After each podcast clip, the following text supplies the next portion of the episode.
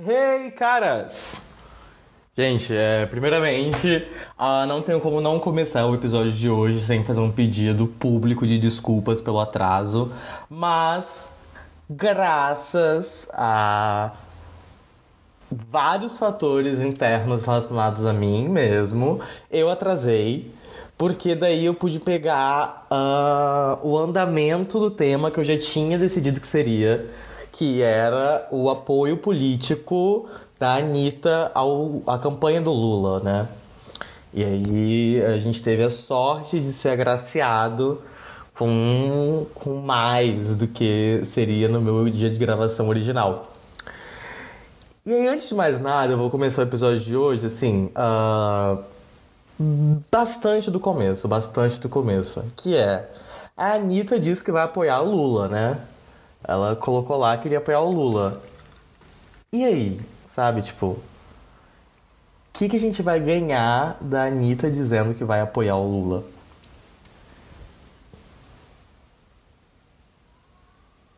Eu dei essa pausa exatamente pra você se perguntar, assim, né? Se perguntar e se responder o que dá pra ganhar com a Anitta dizendo que vai apoiar o Lula, porque a resposta, a resposta geral, assim, o que, que o Lula ganha e o que, que a Anitta ganha é tão ínfima quanto você pensou que seria. O que, que o Lula ganha com o apoio da Anitta na sua campanha? Um reforço popular vindo de. trazendo uma certa credibilidade popular, ou seja, gain de um mundo não político, não econômico, não tema chato, né? Uh, apoiando a campanha dele, ou seja, reforça que ele é um candidato que está andando pelas várias massas do povo. Ao mesmo passo que a Anitta uh, ganha uma, uma relevância para ela mesma, né? Ela se dá uma, uma credibilidade, ela se dá um, um valor, ela, se, ela capitaliza pela seriedade. Ou seja, ela se bota como algo além uh, do mundo do funk ou do mundo da música pop. Ela se coloca como algo não efêmero ela se, se estabiliza como uma, uma pessoa séria, né? E aí essa simbiose entre artistas e figuras políticas, ela é assim, ela, é, ela existe desde quase sempre, né? Uh, se você pensar no relacionamento, você vai, ter, você vai perceber que os artistas tinham os mecenas, e os mecenas eram sempre figuras, não apenas sociais, como figuras políticas. Então tinha toda aquela, aquela questão do mecenato, e aí isso depois, isso depois transita para a Inglaterra vitoriana, principalmente, que é quando tem um remecenato, né? Remecenato é uma, uma frase que eu acabei de inventar aqui, mas é isso: um artista vai buscar um apoio uh, de uma, uma camada política, então ele quer receber dinheiro, não de qualquer pessoa para poder fazer, fazer o que quer que seja né, a obra dele, mas sim de figuras políticas, figuras sociais, de, de de propensão social muito diferente de só ter um dinheiro, né? Tipo assim, ele se, ele se importava até com o dinheiro que ele vai receber, e depois isso é um reflexo muito grande na Nova York, da Gilded Age, uh, no Brasil também, no começo dos anos 20, isso tinha uma certa relevância, e isso vai seguindo, essa roda segue até hoje, né? Existe uma certa disruptura com isso a partir do rock and roll, o movimento do rock and roll dá uma certa liberdade, então ali que a gente tem uma, uma uma quebra, né? uma fração entre você ter uma credibilidade política uma credibilidade social para um produto artístico. Não, ironicamente, é também quando uh, a arte torna-se mais acessível. Né? A música começa a pautar em outros, outros outros patamares, não vai ser só mais uma música extremamente cultural, mas vai ser uma música, etc. O cinema, uh, depois televisão, tudo isso é, tá ali englobado. Então, essa simbiose entre artistas e figuras políticas é uma simbiose uh, constante. Ela existe desde sempre. Assim, todo artista quer ter uma relevância política para sua arte bem como todo político, todo bom político vê na arte uma, uma jogabilidade pro jogo político.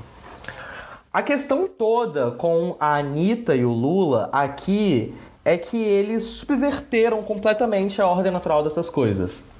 Ou seja, enquanto um artista vai procurar um político para ter uma uma valorização para o seu produto artístico e o político procura o artista ter uma, uma supervalorização do seu produto uh, social, do seu capital social, é, a Anitta procurou o Lula não pelo objeto artístico dela, mas pelo objeto social que ela representa. E o Lula aceita e engaja esse apoio da Anitta também por um fator artístico da sua campanha, por um ganho de capital social, mas acima de tudo por uma uma camada de campanha que fosse uh, não a política, mas suprapartidária, ou seja, o Lula quer se botar acima uh, do, do PT para ganhar os votos de indecisos e tudo mais. Isso daqui é uma, uma corrente de pensamento até um, que vem vindo, vem vindo de muito tempo, né? Introdução do Alckmin como seu vice, um, tentativa de ganhar no primeiro turno, e eu não estou fazendo aqui um, um juízo ou qualquer coisa sobre a campanha do Lula para isso. Estou fazendo um juízo específico, um recorte específico sobre. Uh, claro que vai ser a Anitta aqui, porque foi o que gerou o maior burburinho, mas esse, essa introdução de capital uh, político em algumas celebridades pop e, e, e, propulsão dessas pessoas, né? Então, assim, por que, que as celebridades são tão necessárias para as campanhas políticas? Elas foram necessárias ao longo de muito tempo, mas agora elas também são bem mais necessárias com uh, o aumento, né, da cultura pop, a geração TikTok, uh, essa cultura de consumo muito rápido dos signos. Então tudo, tudo é algoritmizado, então é tudo muito rápido, tudo muito agora, tudo tem que bombar. E, e o pop tem que bombar muito, então você tem que ter um, não só uma seriedade naquilo, mas você tem que atingir um público de forma muito rápida, muito clara, muito eficiente, em poucas palavras, em poucos minutos, porque você não vai conseguir uh, movimentar uma campanha hoje só com um debate, horário eleitoral e panfleto. Você não vai, né? Então o Lula tem que estar no TikTok e daí se ele usar o envolver no TikTok, é, ele vai bombar no algoritmo. E aí, se fizer uma versão de envolver pro PT, assim, seria surreal, né?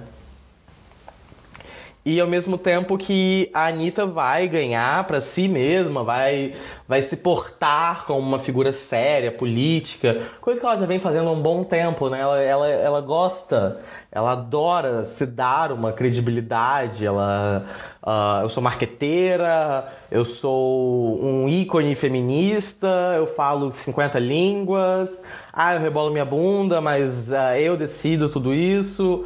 E toda essa, toda essa apropriação de signos uh, sociais muito específicos a lutas progressistas, a Anitta tomou todos estes signos possíveis, tudo que ela podia engolir de uma vez só, ela quis engolir. Então, uh, eu vim de Nório Gurgel, mas eu falo espanhol, português, inglês, talvez eu fale francês também. E aí ela fazia aquele. Na pandemia, né? Ela tinha aquele negócio de fazer aula, de live de aula de línguas. Uh, ah, olha como eu sou. Olha como eu sou empresária. E ela faz aqueles TikTok dizendo que ela faz todos os trabalhos no set, que ela vaca não faz bosta nenhuma. Se bobear, quando muito ela enche o saco do diretor só olha minha liberdade sexual, mas daí ela vai lá e faz uma piada de turismo sexual nos Estados Unidos. Então, tipo. É, você acha mesmo que isso é de bom gosto, querida? Um, tudo isso ela vai se apropriando, ela vai consumindo todos esses signos ao mesmo tempo, e aí é, chegou um momento que ela consumiu tantos signos que ela não conseguiu mais não estar ativamente inserida dentro do jogo eleitoral de 2022. Porque em 2018 ela fez questão, ela fez questão de não se colocar como, como nada, né? Assim, uh, ah, eu não sei se eu vou votar no Brasil no dia da votação, ah, eu espero que os políticos e aí vai aquele discurso apolitizante, muito burro, a classe política, todo político rouba, eu não quero fazer parte disso, não sou ladroa, eu pago meus impostos diferente deles e bababá. E aí gerou toda aquela desconfiança que ela tenha votado no Bolsonaro e eu particularmente acredito sim que ela tenha votado no Bolsonaro, tá? Porque se ela não votou, ela justificou o voto e eu, pessoalmente, tenho uma questão muito, muito centrada sobre o voto nulo ou justificativa de voto, qualquer coisa do gênero, porque eu acredito que o sistema eleitoral deveria ser reformulado para que o voto nulo tivesse uma expressão maior do que ele tem hoje no Brasil. A gente, enquanto sociedade, chegou em um momento que a gente tem que se questionar sobre por que que num país que o voto é obrigatório, tantas pessoas ainda fazem questão de votar nulo. Assim, são coisas de cada eleição vem aumentando esse número, né? Então esse movimento apolítico, ele tá, ele tá no cerne do debate e ele deveria ser mais debatido e deveríamos compreender melhor o porquê disso tudo. Mas não entrando neste mérito e agora entrando no mérito, em 2018 no segundo turno, uh, quando já engatinhava-se essa questão sobre engajamento para as campanhas, porque em, até 2018 eu acho que a gente tinha uma crença ainda muito grande sobre uma, uma certa divisão, sabe? Tipo, a Anitta não precisa ser lulista. Tipo, ela não precisaria votar na Haddad em 2018 igual ela precisa votar no Lula em 2022, sabe? a campanha do, do PT não precisava tanto assim uh, da Anitta em 2018 igual precisa em 2022. Precisa uma vírgula, mas daqui a pouco falo sobre isso. É, então, assim, ela votar nula em 2018, caguei, sabe? Tipo, caguei. O discurso dela é um discurso que se aproxima tanto de alguém que votou no Bolsonaro em 2018 e que hoje em dia tem uma certa vergonha de dizer que votou no Bolsonaro, é, é algo a se perguntar, sabe? Tipo, queridona, por quê, sabe? Tipo, se você tá aqui uh, virando uma dona redonda dos signos progressistas, uh, uma hora tu vai ter que. Uma hora tu vai explodir no meio da praça, sabe? Tipo, uma hora tu vai saramandar de explodir no meio da praça. Então, assim, não, não, entra, não entrou na tua cabeça em quatro anos isso, sabe? É, você fez uma escola, Gabriela Prioli, que todo mundo sabe que é uma liberalzona, insuportável, uh, quase intragável, que também tem um discurso bastante apolítico por várias vezes. Tipo, de que, que adiantou você fazer tudo isso, sabe? Você fazia live para poder engajar. Então, a Anitta tá há muito tempo investindo na sua imagem a longo prazo. E por que ela está investindo na sua imagem a longo prazo? Porque a imagem dela a longo prazo é a única coisa que ela tem. Porque a curto prazo, enquanto artista, a Anitta se tornou uma pessoa de uma relevância muito pontual sempre. Ou seja, ela lançou 50 músicas e uma virou sucesso. E ela vai lançar mais 50 e aí daqui na 51 talvez ela consiga de novo um top 1 global com uma campanha multibilionária internacional para ela chegar lá, sabe? Então isso é um investimento a longo prazo de imagem porque ela percebe hoje em dia, ela percebe de forma muito mais clara que ela é a dona redonda do, do progressismo. Então, tipo, eu acho que ela, ela, ela, tem um sentimento, ela tem uma iminência em tudo que ela fala, sempre, todas as merdas que ela vai falar no Twitter, ela tem uma iminência de perceber que algum dia ela vai explodir. Então, o movimento dela é sempre um movimento de retomar outros signos mais antigos ou ainda de evitar consumir mais novos signos, mas ela nunca consegue fazer isso, então ela sempre se encontra uh, cada vez no olho de furacão de mais e mais e mais e mais e mais. E a realidade da questão toda é que o PT precisa menos da Anitta do que a Anitta precisa da campanha do Lula. Isso é um fato. Tipo, é óbvio, é óbvio que o partido nunca vai vir a público dizer bem assim, é, Anitta, a gente não precisa da sua imagem vinculada. Por quê? Ela pegou uma foto, colocou a estrela do PT na bunda dela porque ela sabia que ia engajar, lançou um clipe, ou seja, ela pegou, ela confluiu essas duas personalidades dela, né? Uh, a, a, dona redonda progressista e a irrelevância artística dela, ela confluiu as duas buscando um resultado positivo. E deu em nada. Deu em nada. Sabe, tipo, uh, ela vai bombar por um dia e aí dois dias depois ela consegue a proeza ela consegue a proeza de entrar em uma contenda no Twitter com uma garota de 15 anos, porque ela foi burra o suficiente de não perceber que ela deu um cheque em branco para uma campanha política usar como bem entende. Logo, uma campanha política que sempre é feita sobre um jogo de cálculo de risco e contra-risco. E o contra-risco do PT era muito baixo, porque, novamente, o PT não precisa tanto da Anitta igual a Anitta precisa da campanha do Lula. O investimento a longo prazo da Anitta esfarelou. Esfarelou por muitas razões. E daí você vai poder vir me dizer mais bem assim: ah, mas ela vai continuar sendo lembrada na mídia. Vai, mas ela vai virar uma, uma uma palhaça, de novo. Igual a gente passou quatro anos chamando a Anitta de Bolsonita, agora a gente vai passar mais quatro anos fazendo outros tipos de piada dela. Ou seja, minha filha, tu perdeu, tu perdeu, sabe? Tipo, o Lula lá de 89, com aquela caralhada de artista, eu, eu cheguei a abrir o Wikipedia para ler to, pra, pra nominar todos os artistas aqui no podcast, eu não vou fazer isso tá certo? Com todos aqueles, com aquele coro né, dos artistas, teve uma relevância extraordinária porque boa parte das figuras que estavam lá eram figuras populares, não figuras pop. Porque o pop naquela época tinha um entendimento muito diferente do que se tem hoje, tá certo? Então, você colocar um Chico Buarque e um Gilberto Gil para fazerem uma música de campanha uh, em uma eleição, pouco tempo depois da redemocratização do Brasil, com uma, uma puta relevância política, com todos os olhos mirados para lá, com um cara que era deputado federal, tem um, teve um peso secular. A gente está aqui, 89, isso dá Uh, dariam 40, 40 menos 7.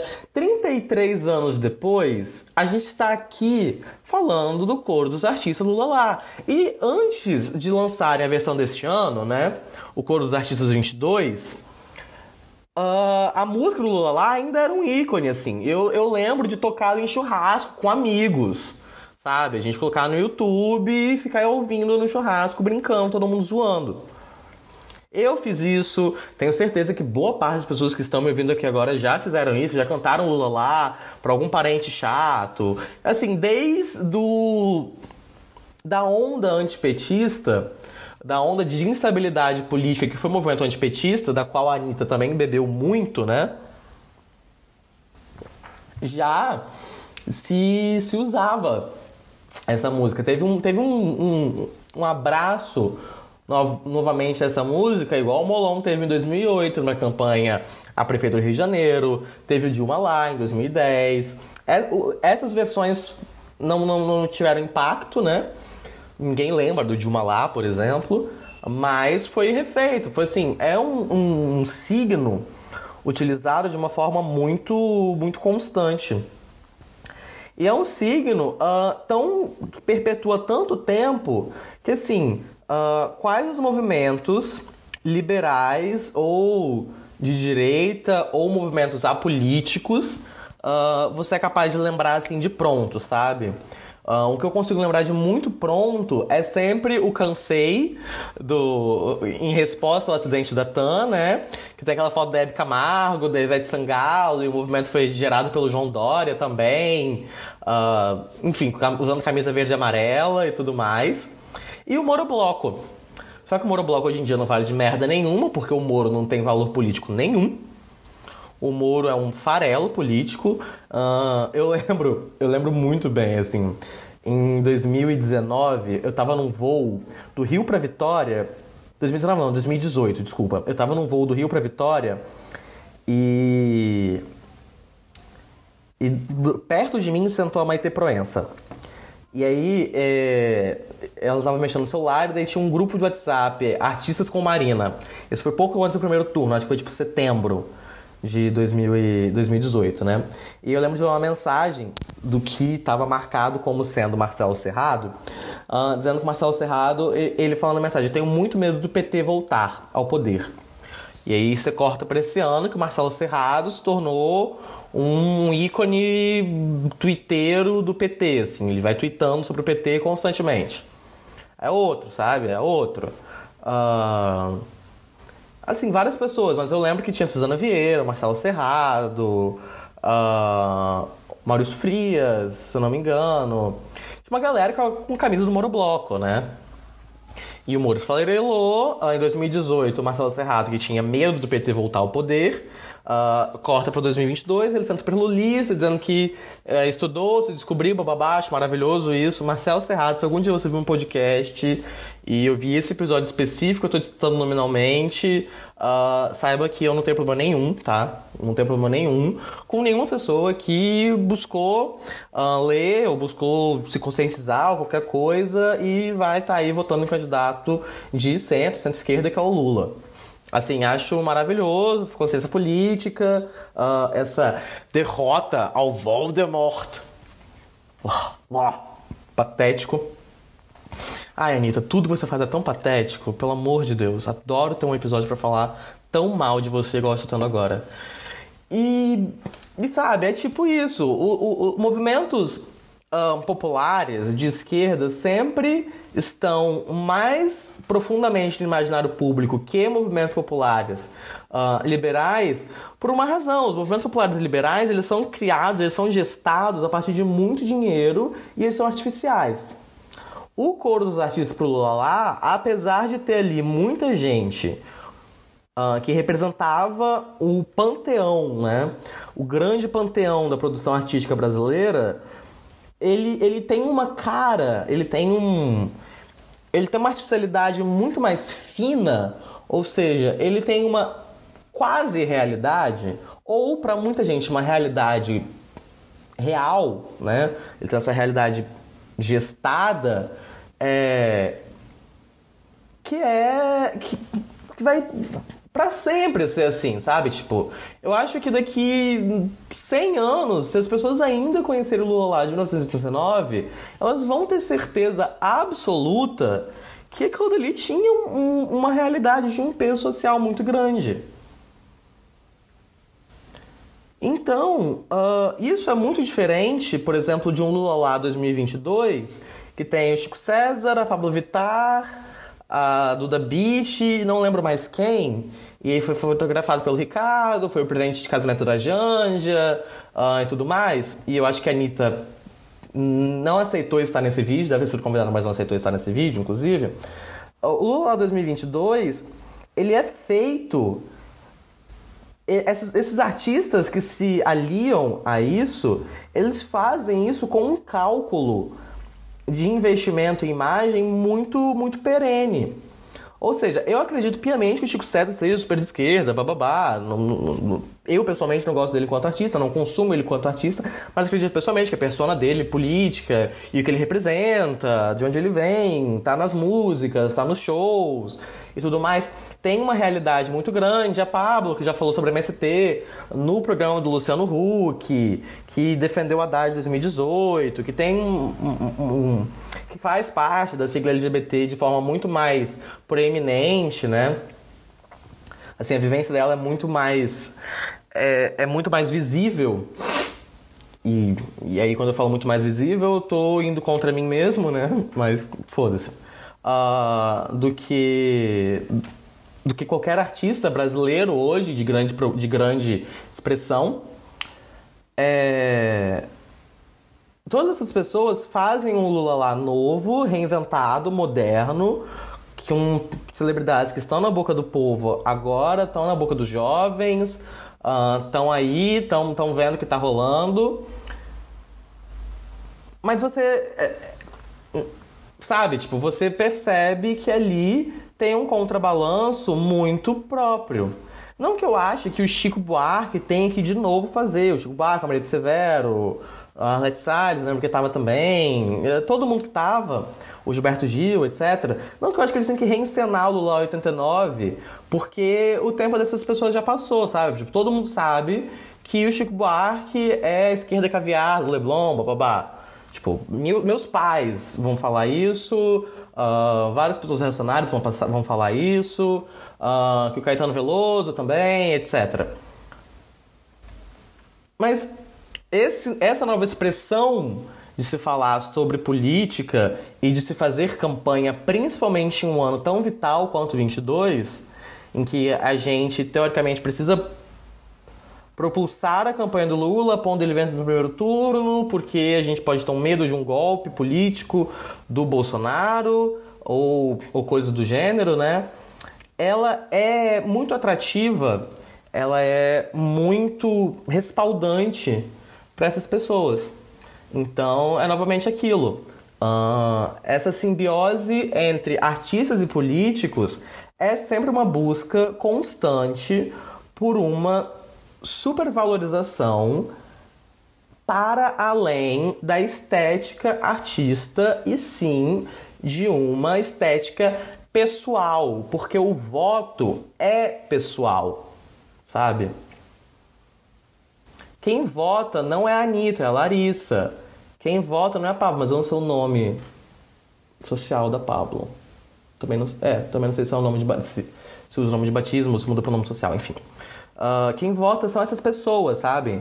Então, tipo, o voto é ali uma expressão. Uh, há quem diga que é o auge da democracia, é o auge da expressão democrática, uh, pessoal, porque o voto do rico, o voto do pobre tem o mesmo valor e bababá. Uh, mas é uma expressão muito pessoal para essas pessoas que não são nada, nada, nada pessoais. Porque, por exemplo, se você pensar nos Estados Unidos, uh, a Lady Gaga, que é a Anitta americana no sentido político, porque sempre está correndo atrás de uma valorização pessoal em prol de uma valorização estética também, uh, cantando o hino na, na campanha do Biden, né? E aí tem aquele negócio dizendo que ela ajudou muito a campanha do Biden. E, e aí tem gente que fala que sem a Lady Gaga o Biden teria perdido votos. E é verdade, é verdade. Sem a Lady Gaga, o Biden, o Biden poderia não ter ganhado alguns votos, bem como sem a Anitta, o Lula não poderia ter ganhado alguns votos. Mas é impossível de se mensurar o poder político dessas pessoas. A esfera política dessas pessoas é. é não, não tem como ser mensurada, sabe? A esfera de influência dessas pessoas na política, de forma geral, não tem como ser mensurada. Tanto não tem como ser mensurada, por exemplo, que a Anitta decretou apoio ao Lula, e aí saiu hoje a notícia de que a equipe do Bolsonaro queria o Roberto Carlos para decretar apoio ao Bolsonaro.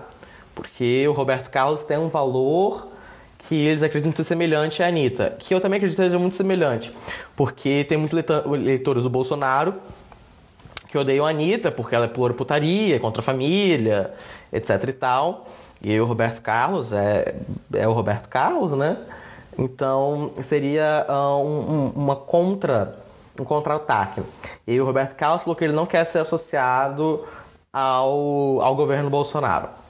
Ele não quer ser associado ao governo Bolsonaro, porque o governo Bolsonaro é uma tragédia. Mas durante a ditadura militar, o Roberto Carlos ficou quem se associar à ditadura. E uh, eu falo isso sem vergonha nenhuma. Eu, inclusive, sou muito fã do Roberto, tá? Acho o Roberto sim um rei. Uh, adoro uma parte grande da discografia dele.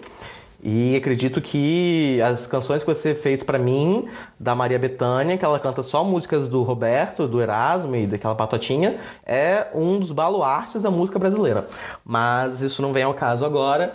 E agregar esse valor da, da ditadura ao Roberto, mas não agregar o valor do Bolsonaro ao Roberto, é o cálculo político deles é o cálculo de expressão social do Roberto Carlos. Então a figura Roberto Carlos, não o cantor, mas a pessoa Roberto Carlos, não quer estar aliado a Bolsonaro. Por quê? Porque é um fim de carreira bizarro para a vida dele. Tipo, e ele não precisa disso. E tá ok. E tá ok, ele não precisa disso. Mas Lady Gaga precisava, precisava da campanha do Biden. Assim como a Anitta precisa da campanha do Lula. E, e é isso sabe? Tipo, a Anitta precisa da campanha do Lula. Ela necessita, ela realmente necessita da campanha do Lula hoje, muito mais, porque a campanha do Lula precisa dela. Mas a campanha do Lula não precisa recusar ela também. Então, quando rolou a treta e a Anitta se recusou a, a ser um símbolo do PT e disse que ela não era petista, o que, que o Lula fez? Foi lá e conciliou. Falou, ah, minha querida, tudo bom, bababá, bababá, etc e tal. Ah, que bom que você está fazendo o meu apoio também, tá, tá, tá. E fez uma grande conciliação. Lula expressão máxima da conciliação, né? E é isso. E a gente vai fazendo essas associações políticas e a gente vai agregando valores políticos para essas personalidades porque isso é gostoso pra caralho. É muito bom hoje em dia falar sobre uh, fazer piada dizendo que a Anitta votou no Bolsonaro em 2018. Tipo, isso é engraçado. Isso gera likes no Twitter. Isso, isso é engraçado, sabe? Tipo, isso realmente é engraçado. Eu, eu te desafio a achar um meme desse que não tenha sido engraçado. Todos foram engraçados. A gente tende a associar cada vez mais essas pessoas a valores políticos porque dá um tom de seriedade a algo não sério e, e aí a gente consegue se envolver mais nessa grande pataquada midiática que é a campanha eleitoral, que é o apoio ou não apoio dos políticos ou tudo mais, por uma série de fatores, sabe? É, uh, um pouco mais cedo esse ano, a Ludmilla fez uma, um throwback da, da carreira dela, né? E aí tinha aquela caixinha que ela tá escolhendo entre o B de MC Beyoncé ou L de Ludmilla. E a gente tá falando de 2022, se colocar B e L, daí ela fica tipo unido em T e escolhe o B para poder dizer que ela iria reprisar MC Beyoncé num show. Gente, ninguém, ninguém achou que era um B de Beyoncé sem antes pensar um B de Bolsonaro, porque foi engraçado pra porra.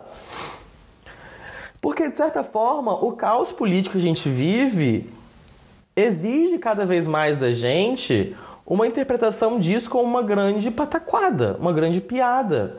Porque é muito difícil se acreditar que o Bolsonaro é presidente do Brasil hoje. Tipo, continua sendo difícil de acreditar, galera. Continua sendo muito difícil. Mas no final do dia, isso é irrelevante. Isso é irrelevante, sabe? Isso é absurdamente irrelevante. Tipo, maravilhoso que a Pablo fale do MST no programa do Hulk porque desmistifica a ideia de que o MST é terrorista. Mas ninguém, ninguém, ninguém, ninguém que escuta Pablo iria parar de escutar a Pablo se ela não tivesse falado do MST naquele programa com o Hulk.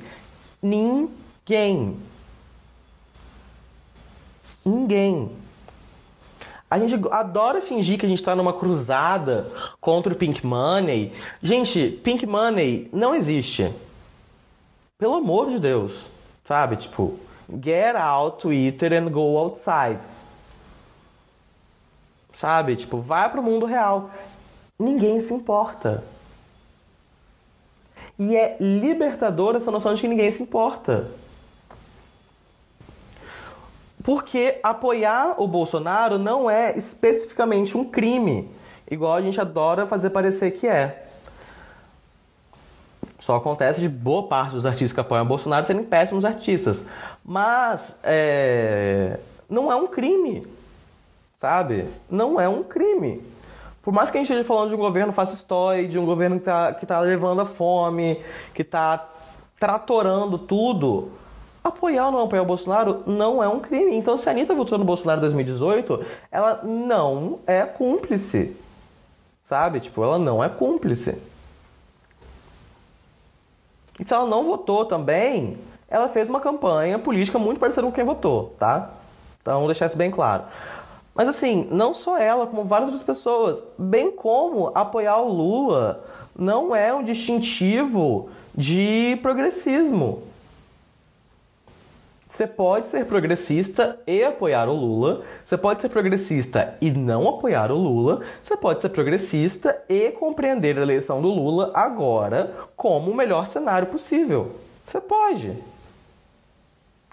E tá tudo bem, porque no mundo real, fora do, do mundo encantado dos likes e, sei lá, do algoritmo e dos views, Ninguém se importa com isso.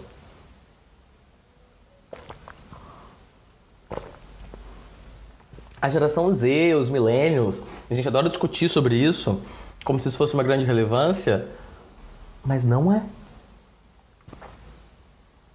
Sabe? Tipo, não é de uma enorme relevância.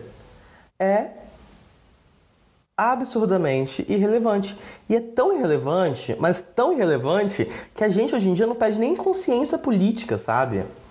Tipo, todo mundo surtou com uma foto da estrela do PT na bunda da Anitta. É, é assim, se eu. Sei lá, eu sinto se eu contasse isso para certas pessoas, não faz tanto sentido, sabe? Igual fez na sexta-feira.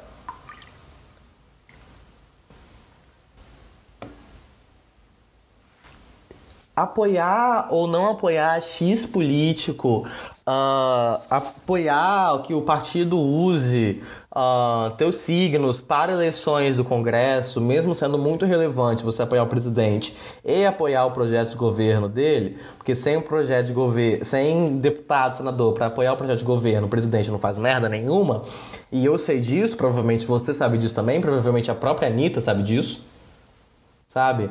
Uh, tudo isso não muda nada. Nada. Não muda nada porque em 2014 a gente elegeu a Dilma e elegeu um Congresso que impeachmentou a Dilma. Consciência política não vai ser adquirida e não vai vir da Anitta. Esperar que a Anitta entregue essa consciência política é burrice, galera. É burrice. Ela pode fazer um texto informativo, ela pode fazer um tratado sobre isso na academia, ela pode fazer um programa de televisão constante sobre isso que não vai vir dela. Porque não é o que se espera dela. E tá tudo bem. Ela é uma fanqueira, ela é uma cantora. Sabe? Tipo, tá tudo certo. Ela é um desastre enquanto cantora, ela é uma péssima marqueteira, ela é uma pinóia brasileira. Mas ela é isso. Ela só é isso. Não tem mais nada ali para ser extraído. A gente precisa urgentemente parar de acreditar que o capital social e político dessas pessoas está intrinsecamente ligado ao que elas estão fazendo. Porque toda arte é política, porque toda arte é um reflexo do seu tempo e todo reflexo do seu tempo é também um reflexo de sua política. Fato. Fato. Fato. Mas, por entretanto, todavia, essas pessoas não são os agentes que a gente precisa que levem estes signos para fora da academia, para fora do conhecimento, que interprete melhor as críticas sociais, dos filmes, das séries, dos livros. Não são. Eles não são. O Felipe Neto lê Bakunin não adianta de merda nenhuma, porque ele continua milionário no final do dia, sabe? Tipo, ele comprou lá Bakunin, comprou pro Dom pra ler, E aí eu lembro que eu ri disso na época, porque que você pode fazer, você pode rir, porque rir disso é muito engraçado. Uh, mas não vai ser ele que vai ser um agente anarquista, sabe?